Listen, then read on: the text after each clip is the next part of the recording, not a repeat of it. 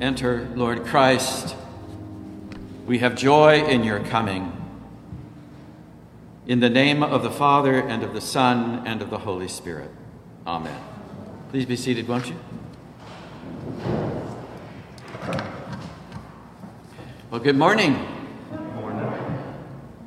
I'm so grateful that in the ancient tradition, our tradition, we get fifty days to consider the event of the resurrection. Seven days ago, this place was full and we were singing our Alleluias, and it was so spectacular, so wonderful.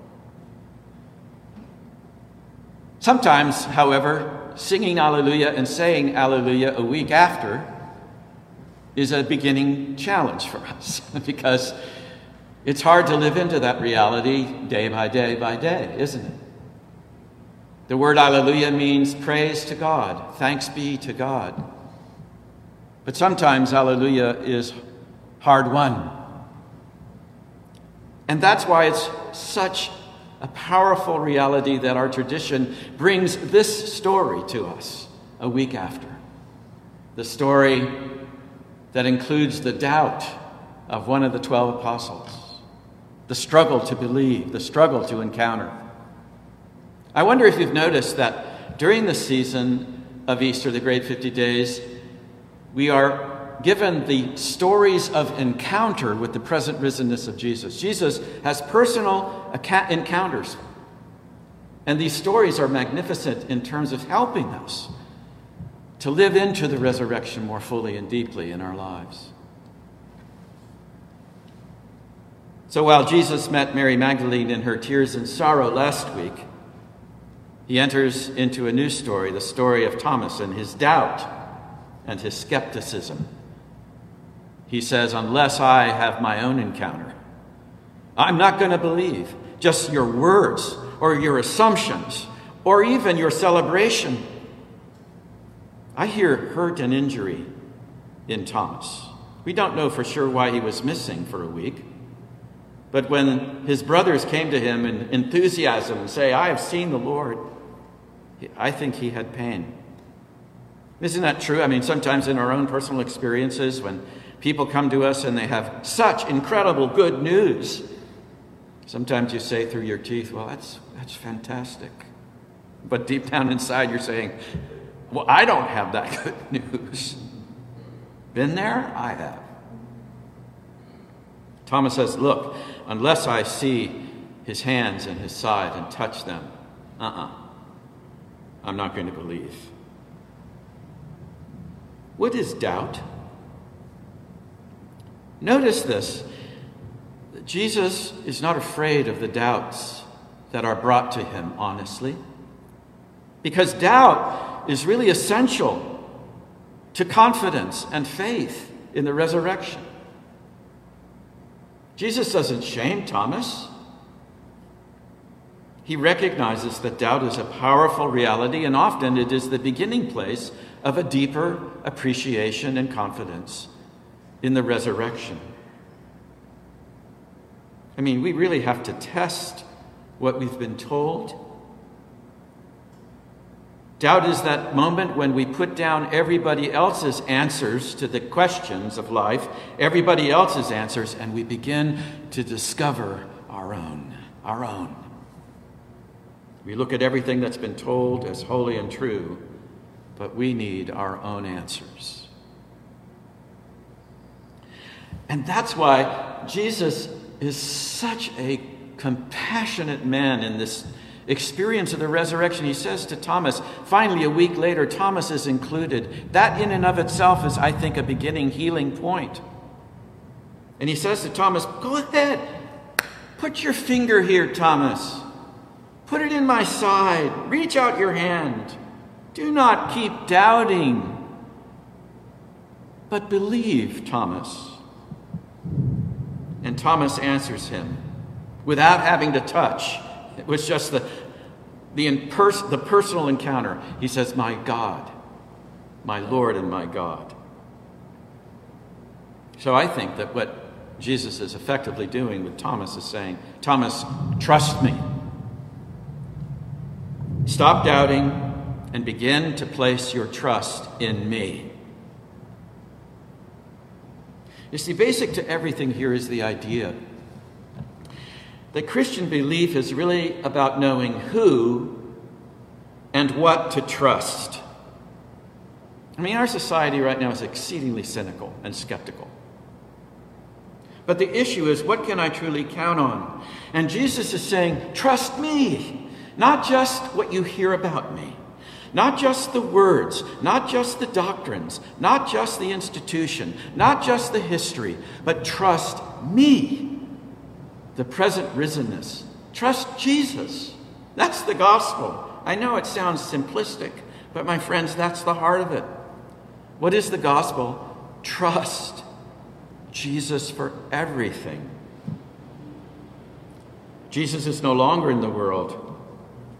But he says, if you would see me, trust me. Here's a story that brings it home. Maybe you've heard it before. It's another Mother Teresa of Calcutta st- story.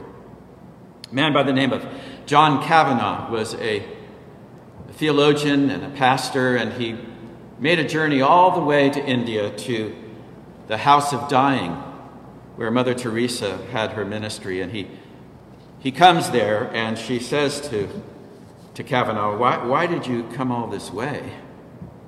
And he said, I, I've come here. I want you to pray for me. And she said, well, how can I pray for you? And he said, pray that I would have clarity. Mother Teresa, pray that I would have clarity. And Mother Teresa responded, I won't do that. And her response stunned Kavanaugh. I don't understand. Why not? I've come all this way. And she smiled at him and said, clarity is the last thing that you are clinging to, and you must let go of it. Clarity is the last thing that you're holding on to, and you need to let go. Still confused, Kavanaugh responds, you always seem to have clarity. And Teresa laughed. I've never had clarity. What I have, and what I have always had, is trust.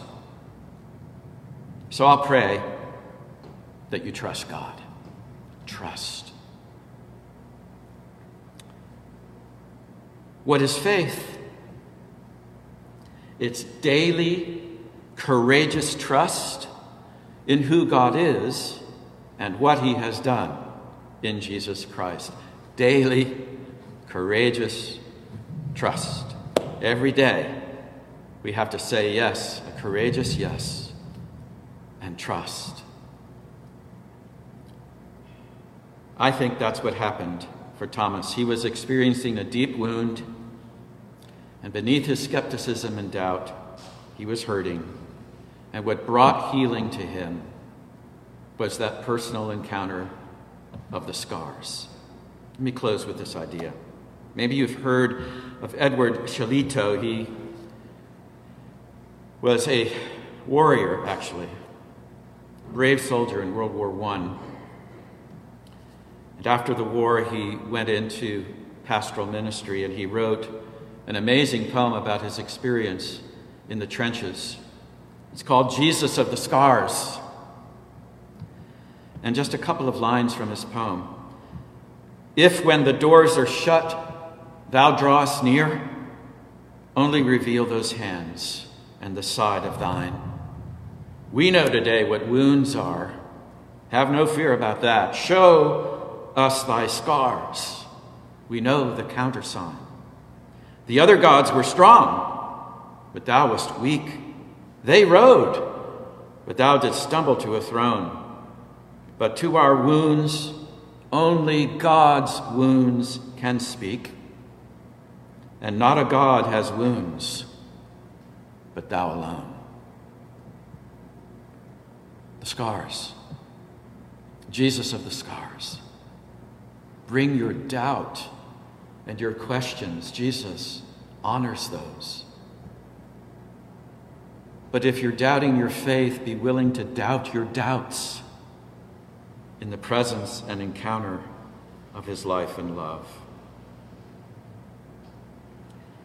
The last words of our gospel reading I pray would be on your heart during the rest of these great fifty days. Take some time to really, really struggle with it and believe it. Now, Jesus did many other signs in the presence of his disciples, which are not written in this book. But these are written so that you may come to believe and trust. It's not like that. So that you may come to believe that Jesus is the Messiah, the Son of God, and that through believing, trusting, you may have life in his name. Trust Jesus, the Jesus of the scars, and you will know his very life within you. Amen.